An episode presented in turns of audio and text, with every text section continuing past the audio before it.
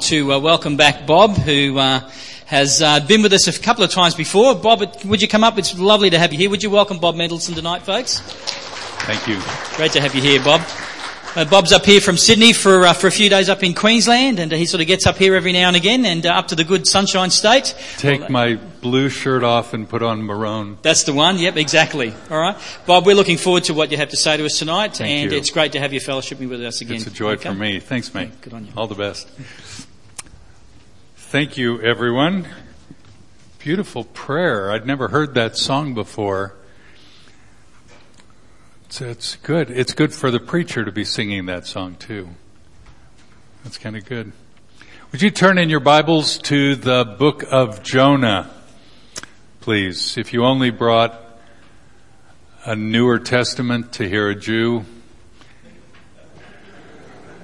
what were you not thinking? Jonah!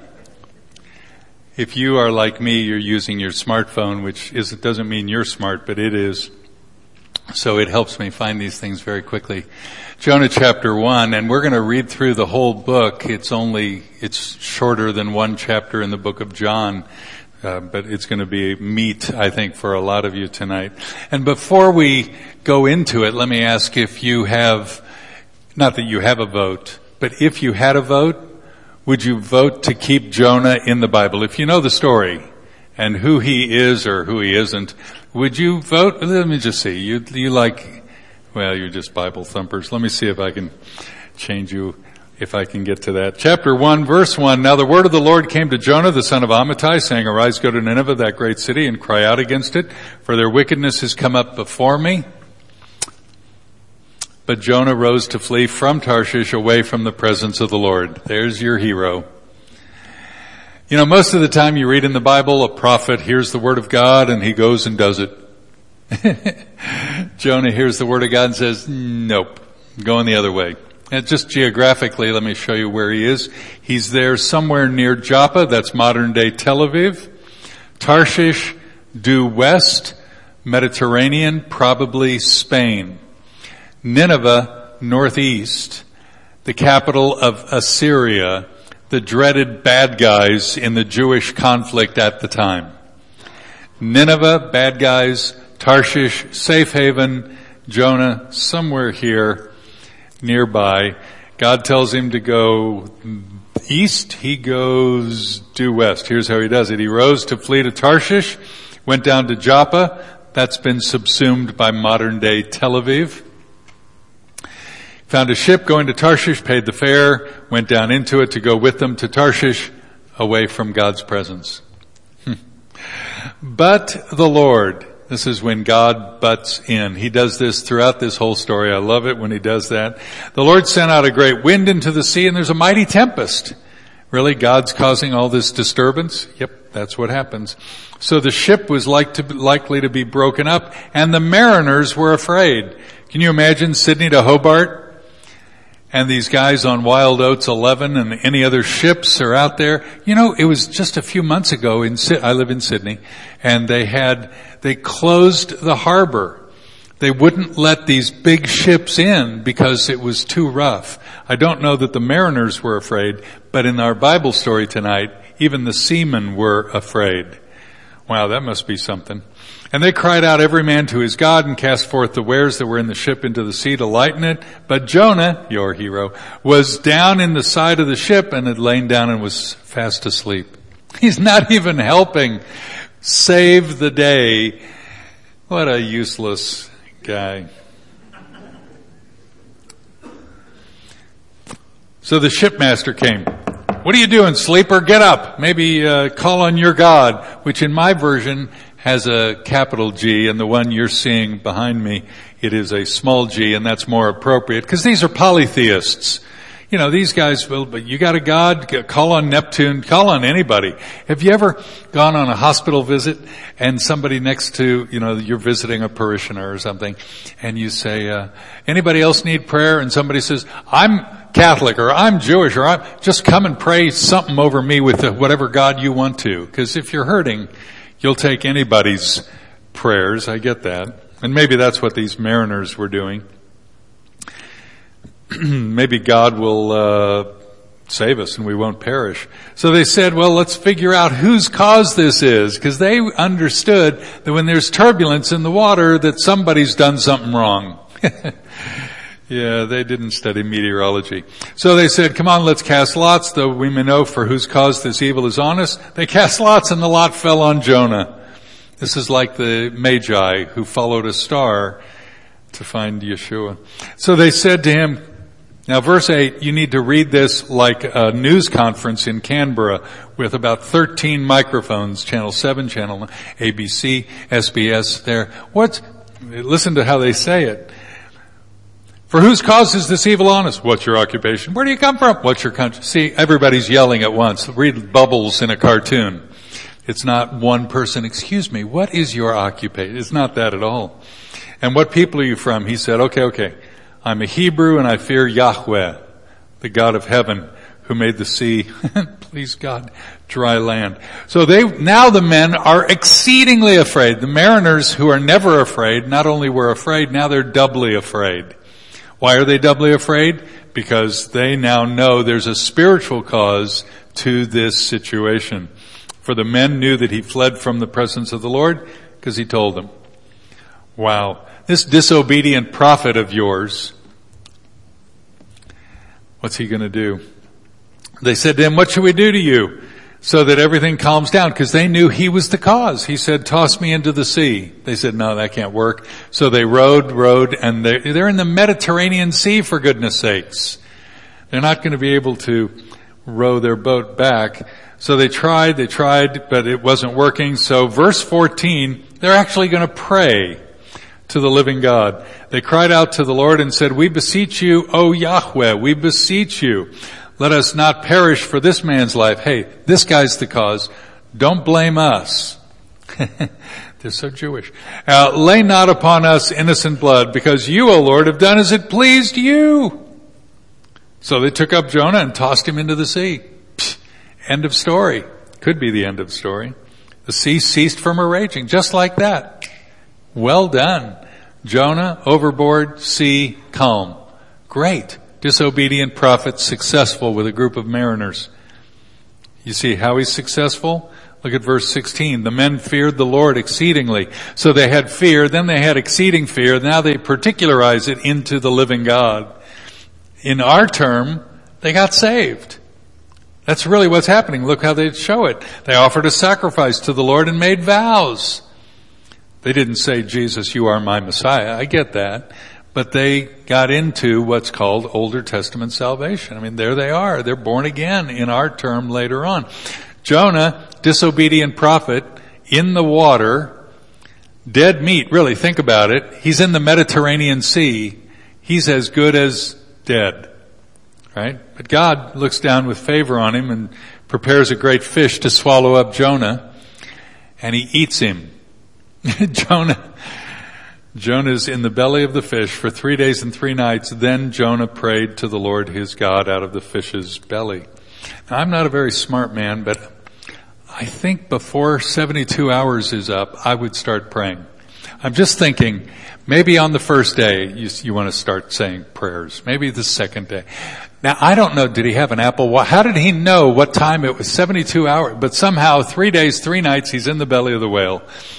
Glug, glug. I mean, he's inside this washing machine. Think about it. This, the belly of a whale is where yesterday's lunch and seaweed, everything's in there. And he's spinning in the spin cycle. And he prays to the Lord. Hmm. That's probably a desperate prayer. You know, there are all kinds of prayers. I grew up as an Orthodox Jew in Kansas City, right in the middle of the United States. Came to faith in Yeshua 40 years ago. My testimony's up the back. And I went to synagogue yesterday on Margaret Street in the city. I love going to synagogue. I love praying the prayers. The prayers are written. The same prayers here as are prayed in Sydney, as are prayed in Kansas City and New York and Israel. They're the same prayers. And the same Bible is read and the same Bible readings are read every week. I mean, in every synagogue worldwide. I like order. I like patterns. I like that. I can handle it. And sometimes I pray those prayers and I wonder, bounce, bounce, bounce, did it, did it go beyond bounce the ceiling?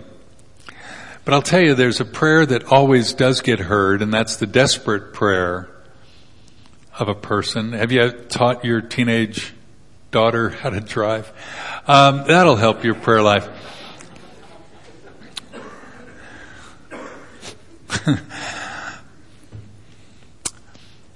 I was at a neighborhood pop-up carnival in outside Chicago some years ago, and I was with a junior of Jews for uh, a younger fella with Jews for Jesus, and I said I decided to have a go at him.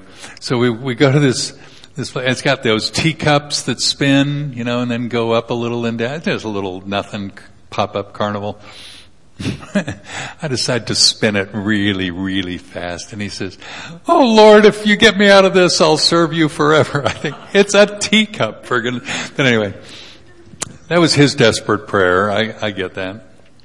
I've got a book up the back called Unbroken. I don't know if you saw the movie by Angelina Jolie a couple years ago. Pretty remarkable story of Louis Zamperini, an Italian American who was a pretty bad boy around 1920, became an Olympic runner in 1936, and then joined the U.S. military and joined in World War II.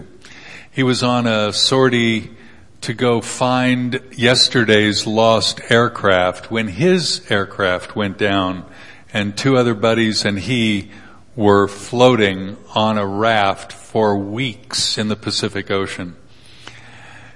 And he prayed a desperate prayer like my teacup friend.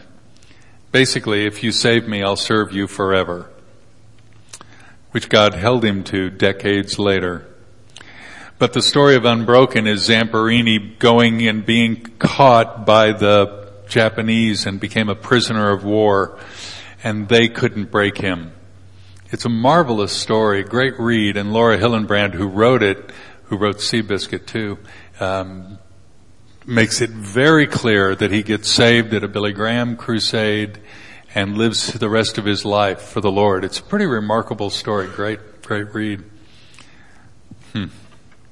Desperate prayers get heard by the one who's always listening. Look at Jonah's prayers uh, verse number two. I cried by reason of my affliction unto the Lord, and He heard me. Out of the belly of hell I cried, and you heard my voice. You cast me into the deep. See, He doesn't blame the mariners for sending him into the water. He says, you sent me into the deep in the midst of the seas and the floods compassed about me. All your billows and waves passed over me. That obviously informed the hymn writer. And I said, I'm cast out of your sight, yet I will look again towards your holy temple. And my somewhat smartphone isn't so smart just now. Hmm.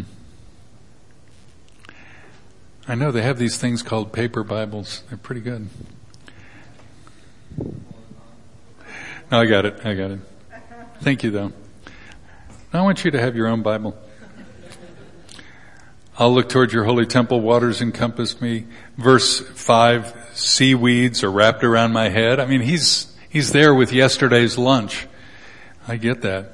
I went down to the bottoms of the mountains. The earth with her bars was about me forever. I mean, he says basically, I was dead meat. I had no hope but God saved me. At least I hope you'll save me. At least somewhat, maybe you'll remember me. At least somehow. He's praying somewhat of a confession of faith that God's going to raise him up. My soul fainted within me. I remembered the Lord. My prayer came to you, verse 7, into your holy temple. Look what he says about the mariners in verse 8. They that observe lying vanities forsake their own mercy. Those who pay regard to vain idols forsake their hope of steadfast love.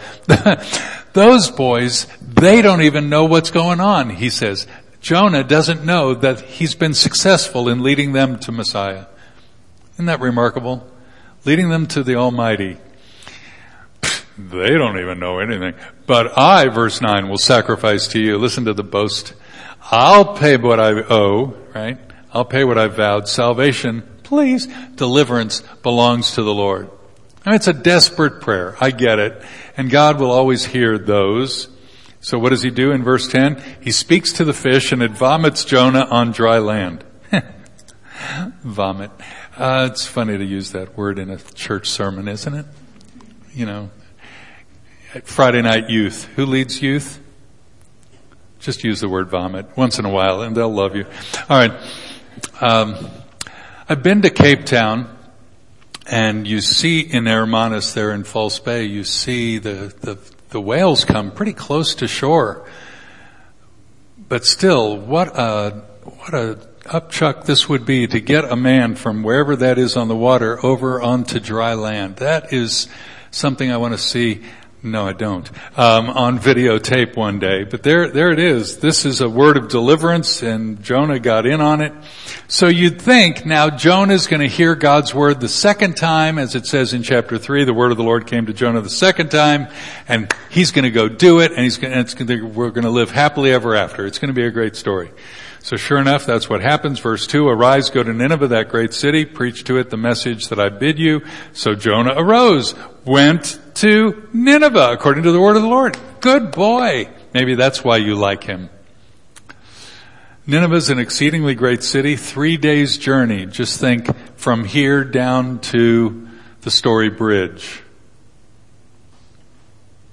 And Jonah began to enter into the city a day's journey and started crying out and saying, in 40 days Nineveh will be overthrown.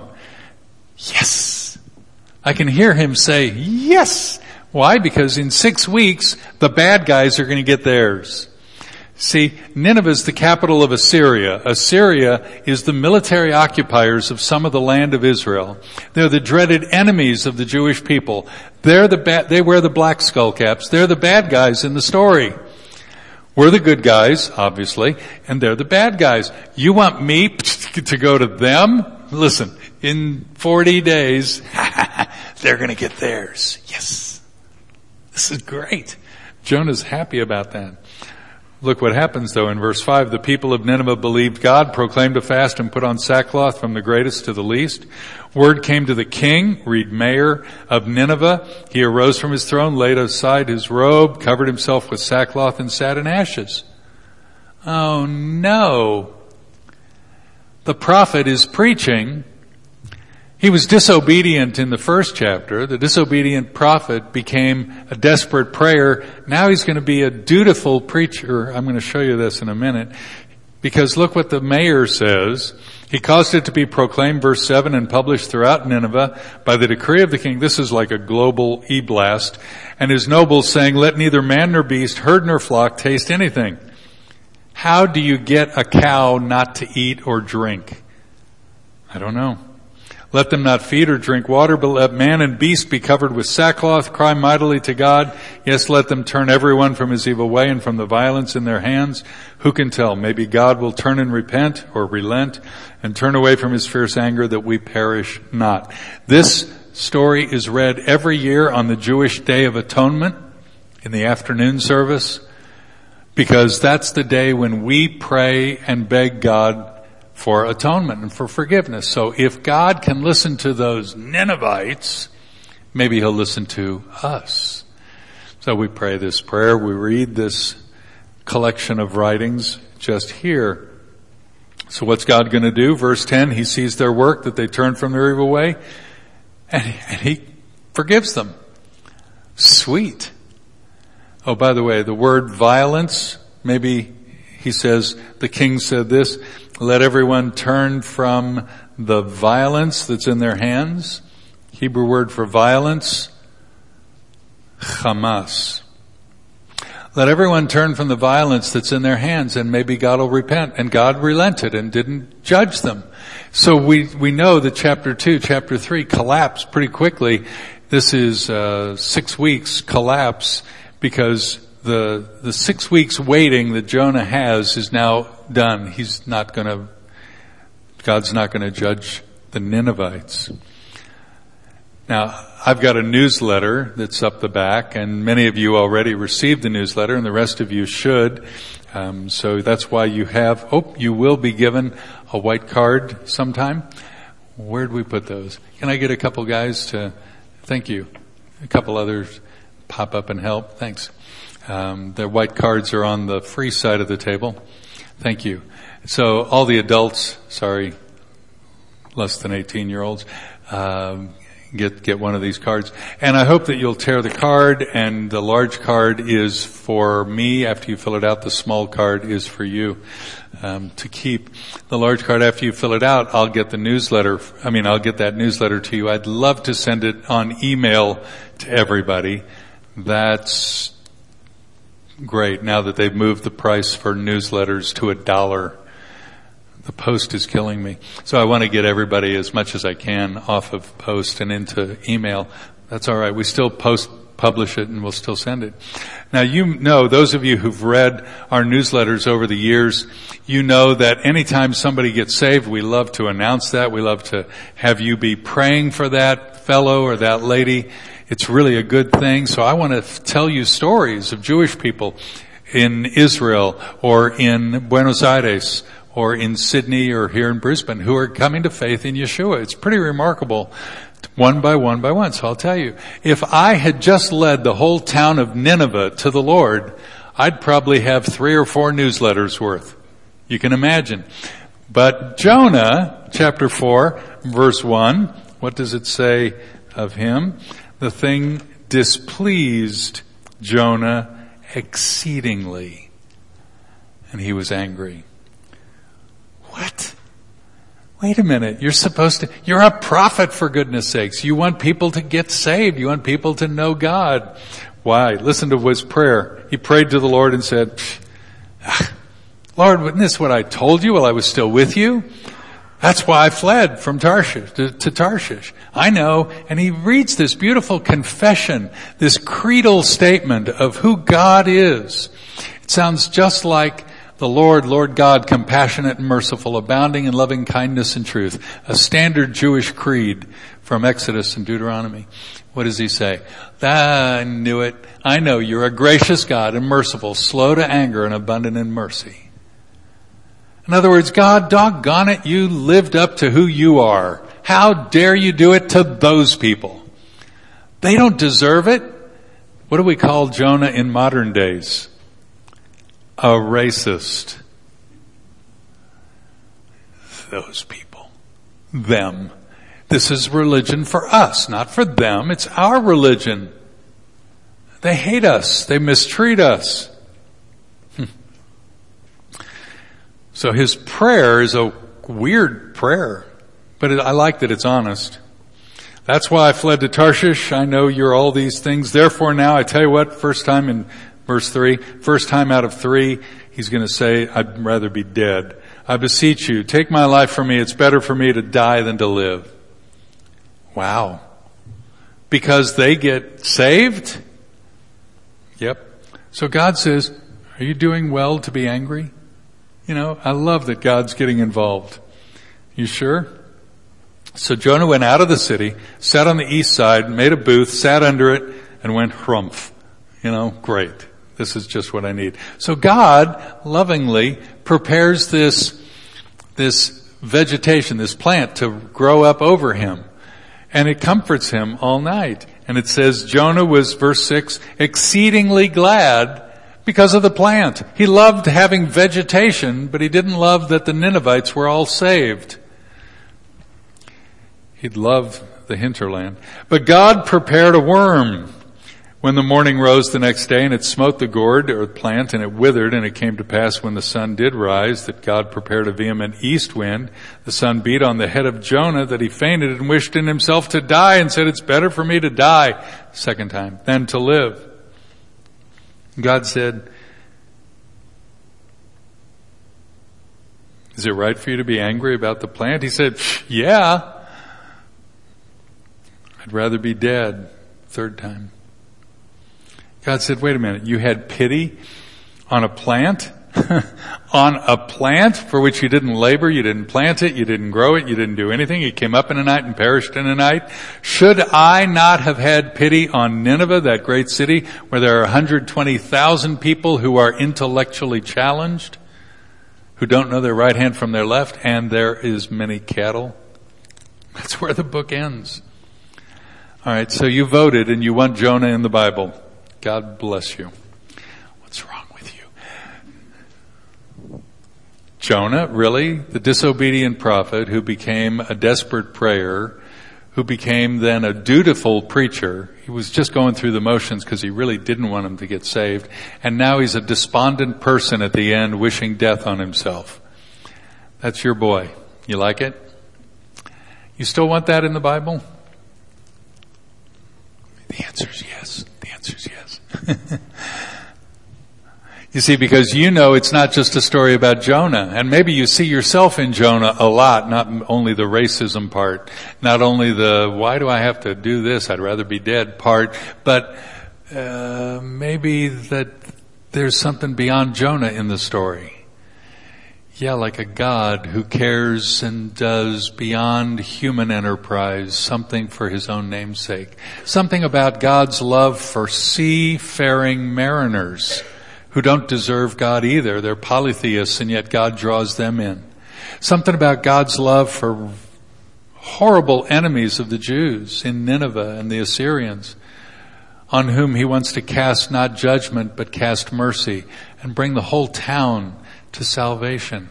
And God, who loves Jonah so much that he's even going to try to use him again and again and argue, no, gently reason with him. Is it right for you to be angry? Is it right for you to be angry about the plant?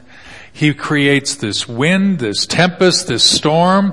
He's, he sends the lots so they know whose fault it is. I mean, God is doing everything he can, including the plant and the wind. And the giant whale to get Jonah's attention. So maybe you like the story because it's not only a book about Jonah, but a book about the God of Jonah who loves people. But that's not the end of the story. Look with me at the book of Matthew chapter 16 and verse number 13. You got it just before me and you're saying, oh good, finally on my side of the Bible. No, no, no, friends, this is still my side of the Bible. I don't know why we let you read it. Alright, verse 13. When Yeshua came into the coasts of Caesarea Philippi, he asked his disciples saying, who do men say that I, the son of man, am? And they said, some say John the Baptist, some Elijah, some Jeremiah, or one of the prophets. These are all dead people. They said, well, you were like, the people are reporting that you're like a dead guy reincarnated. He said, but who do you say that I am? And in verse 16, Peter answers and says, you're the Messiah, the son of the living God. And Yeshua doesn't do what I would have done if I got, if, you know, if somebody gets the right answer, if I ask you, you know, some biblical question and you raise your hand and say, oh, and I give you, I say, yeah, good, spot on, great, good answer. Something like that. Yeshua doesn't say good answer.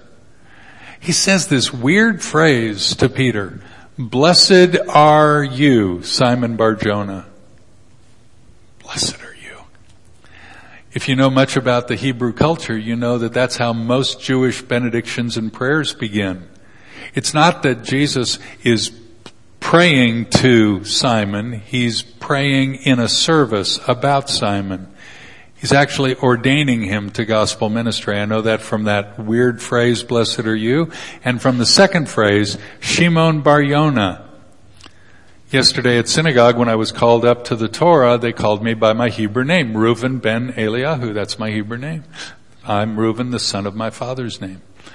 So here he is, Shimon Bar, son of Yona, Jonah. I don't know that that was his father's name, but the mantle of ministry of Jonah was given to Peter at that moment. I know that from our next and final Bible verse, and that's from Acts chapter 10. And if you'll go there. This is a story about a guy named Cornelius. He's a Roman. He's a centurion. He has a hundred fellows under him. He's a soldier. He's a lieutenant or a general of some kind. He's a centurion, it says, of what was known as the Italian cohort. Caesarea, Caesarea, is the only place in Israel where there's a golf course today. It wasn't there then. Uh, but the sand was there. The sand traps still are abundant. I played that course a couple years ago. Uh, yeah, it was good. Um, so here's Cornelius, and he's a pretty religious fellow, though he's a Gentile. He's one of you people. A devout man, one who feared God with all his house, who gave many alms to the people and prayed to God always. And he saw in a vision something about God speaking to him and God said, go and dispatch some fellows. I'm going to skip down a bit. So verse five, dispatch some men to Joppa, call for Simon, Peter, he's there. So the angel who spoke that to Cornelius left and Cornelius said, okay, two of my boys, I want you to go down to, Corn- to, uh, Joppa and collect this guy named Simon Peter and bring him back. And he's supposed to tell us what's going on. Huh. Okay. Verse 9. The next day, as they, those two, were on their journey and drew near to the city, Peter goes up on the housetop to pray. It's about midday. And like you and like I, he got hungry. Uh, yeah, it's, uh, he smells the matzo ball soup and he becomes hungry and it says that he goes into a trance. Verse 11, he saw heaven opened and a certain vessel descending unto him as it had a great sheet knit at the four corners and let down to the earth. And there were all kinds of four-footed animals of it. You've got it, don't miss this. The number four is all over the place. Four-cornered sheet, four-footed animals, and how many animals were there? Uh, wild beasts, beasts of the earth, creepy things, and fowls of the air. I count four. Okay? And there came a voice to him, and he always sounds deep and dark, rise Peter, kill and eat. Because God usually speaks British, but I can't do it. Peter said, not so, Lord. Now just a little bit of advice. If it's God, don't say no. Don't put no and Lord in the same sentence. Just a little bit of godly wisdom. But here it is, not so Lord. He says, no, because I'm Jewish and Jews don't eat this stuff. I'm not on survivor. I've not been voted off the island. This has no meaning to me. Things that creep and crawl across my plate, I'm Jewish. We don't eat that stuff. And God says to him in this deep voice, what I've cleansed, don't you call common or unclean. Okay, so you figure Peter, who's walked with Yeshua three or four years, who's been preaching for nine chapters, he'd get it. Right? Because he was kind of a spiritual leader. He knew this stuff. So the vision happened and he got it right. Verse 16, this was done three times. Three times he had the same conversation. Okay, maybe by the third time he got it. Verse 17, while Peter doubted in himself what this vision which he'd seen might mean, or while Peter was inwardly or greatly perplexed. In other words, Peter didn't get it. That's so encouraging to me, Duncan. It's, so many times I read the Bible, I don't get it. I mean, I'm just a, a rookie compared to walking with Yeshua like Peter did. But I, I tell you, I read stuff and say, huh, How'd that happen? How does that work? I don't get it. So I'm glad that Peter didn't get it, but doggone it, how come Peter didn't get it? It's so clear, isn't it? Doesn't it mean he's supposed to go have some bacon double cheeseburgers at Macca's later tonight? Isn't that what that means? Not even close. Has nothing to do with Peter's lunch. Has a lot to do with you people and what you eat for lunch. Really? Yep. So he invites the fellows in and they spend the night and then they decide to go on back up the coast, you know, 100 kilometers. And in verse number 24, they enter into Caesarea or Caesarea. Cornelius waited for them and the, they're gathered there and he's, Peter says in verse 26, stand up, I'm just a guy like you. And he talked with them and found many that had come together. And verse 28, he said to them, and you've got to get verse 28 down. You've got to get verse 28 down. Memorize this or you'll never celebrate St. Peter's Day. he said to them, you know how it is unlawful for a man like me who's a Jew to keep company with or go to one of another nation, to the Gentiles. Jews don't hang out with Gentiles. Forget about it. But God has shown me that I should not call any person common or unclean. The vision was not about Peter going and having shrimp on the Barbie. The vision was about you guys who eat that stuff. Don't ask me to eat it. But you eat it. That you are not common or unclean just because you do. It was about God's grace reaching to the Romans. Think about it. Cornelius there in Caesarea represents to the people of Peter's day the same thing that the mayor of Nineveh represented in Jonah's day.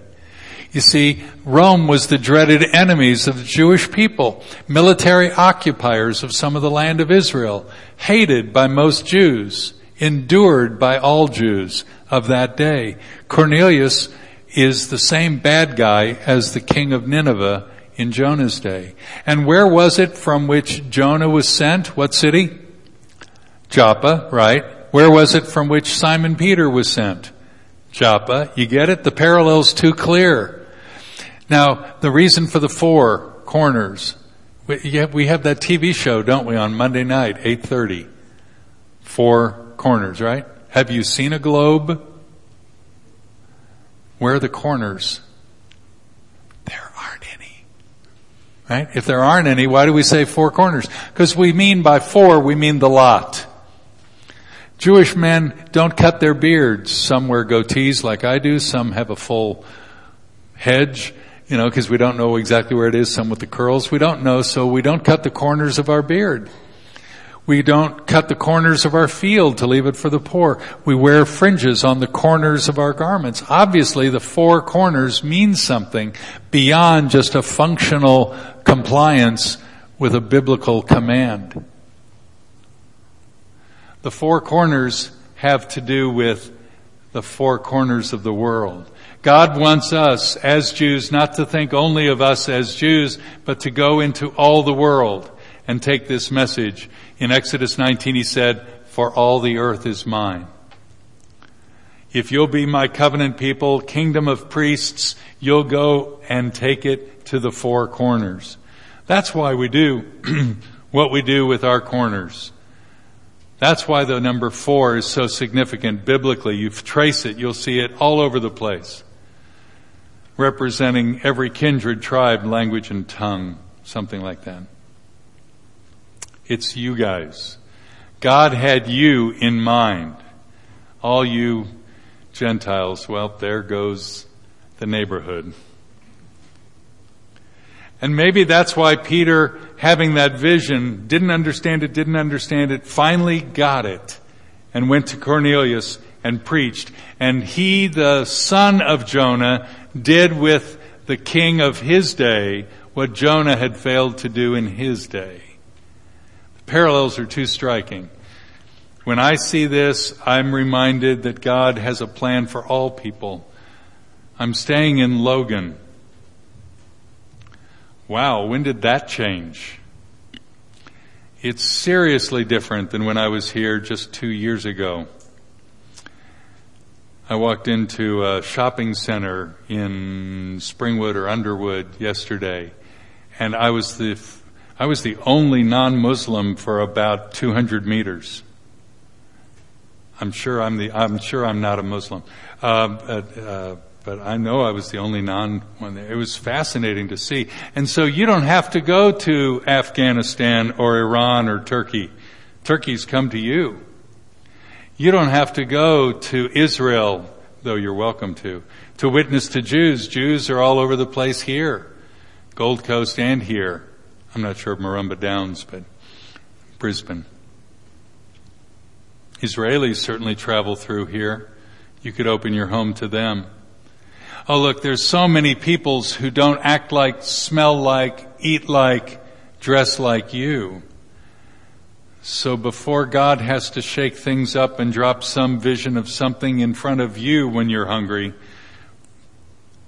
maybe you need to check again with your heart and with your God and see if, see if you're a racist. See if there's something going on inside you that says, yeah, I don't want those people in my church. I don't want that kind of person here. I don't want to hang out with, I don't want my daughter to hang out. I don't want my son to my cousins to, why are they moving into this neighborhood? Just hear that and hear your own racism and guard that and guard and guard against that, sorry. And repent of that. God's going to use whales and lots and prophets, reluctant even prophets, to make sure his message gets out there. I hope he's going to use you and that you're not disobedient or dutiful in it. In a moment, you're going to see a, a quick video off YouTube that my intern made in uh, December. He's just gone back to the U.S. He was with me for six months. You'll see him on the video. His name is Asher. I actually led his mother to Christ in the 80s in New York. So it was kind of fun to get an email from her saying, do you have a position? yeah, it's been great. I want to show you this and then I'll come back up and finish my talk.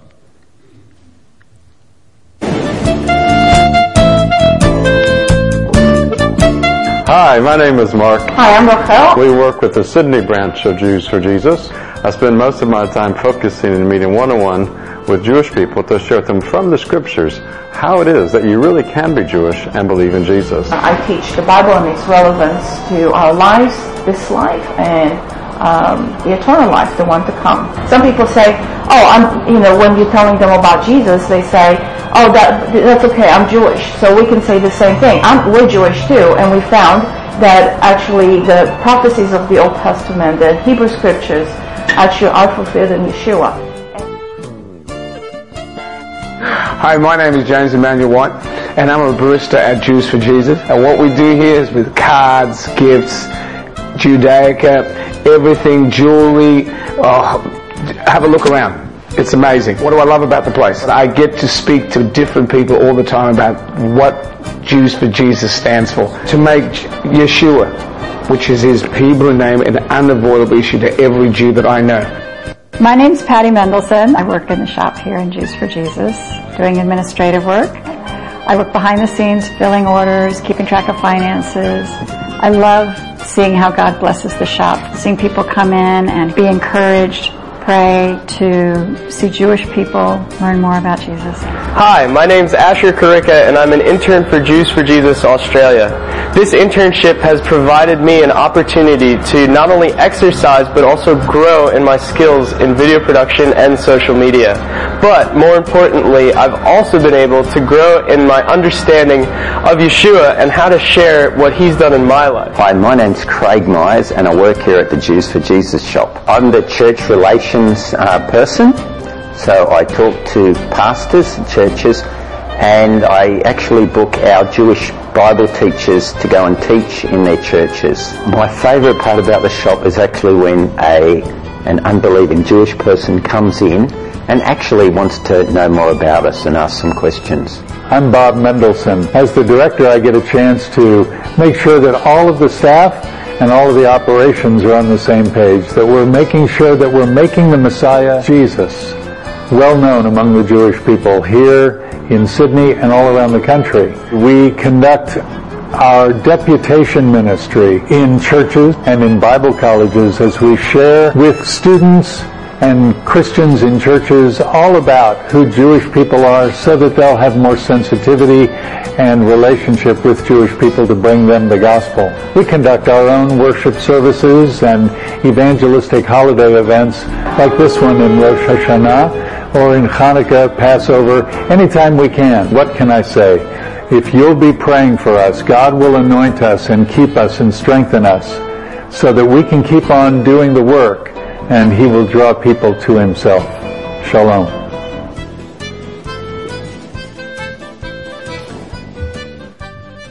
That's off the internet.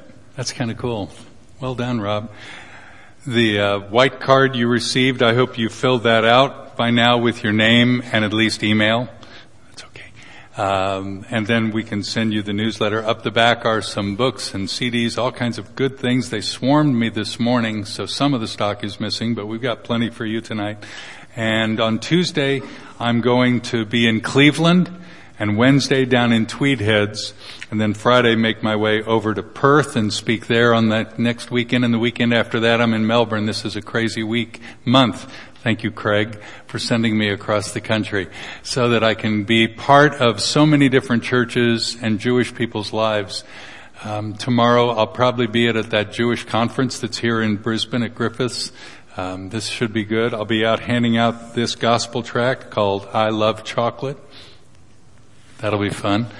Um, on the streets down there at Mary or Ann or those very Jewish names, um, sharing the gospel with anybody and everybody down there. Look, what can I do? If I can help you tonight, if I can help you tomorrow, if, I, if you want, I'll give you my mobile. If you've got a Jewish mate you want me to meet up with here this week, that's what I'm here for.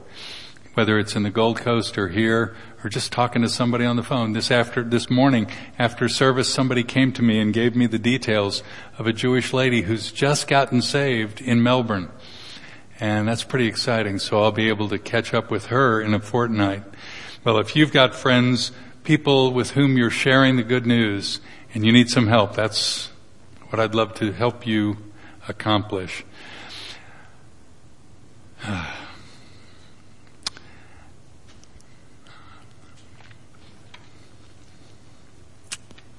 Let me pray for you. Father, thank you for my brothers and sisters gathered here tonight. I pray that each one will ponder again the great love you have for all people. Some of us and some of them. Some people that we are used to, some people we're definitely not used to. I pray you'd give this people gathered here tonight great grace to extend your love and mercy to Ninevites and Romans and mariners and uh, fair dinkum Aussies. All kinds of folks in their world and those who are just joining their world. Give us all grace, not only to proclaim, but to receive those whom you're drawing to yourself. Help us be your representatives, your ambassadors in a pretty dark world, a world that's getting darker yet. We choose to love you and we choose to love those people whom you send us in Yeshua's name. If you agree, you say amen. And I'll turn it back over to the musicians, I'm guessing.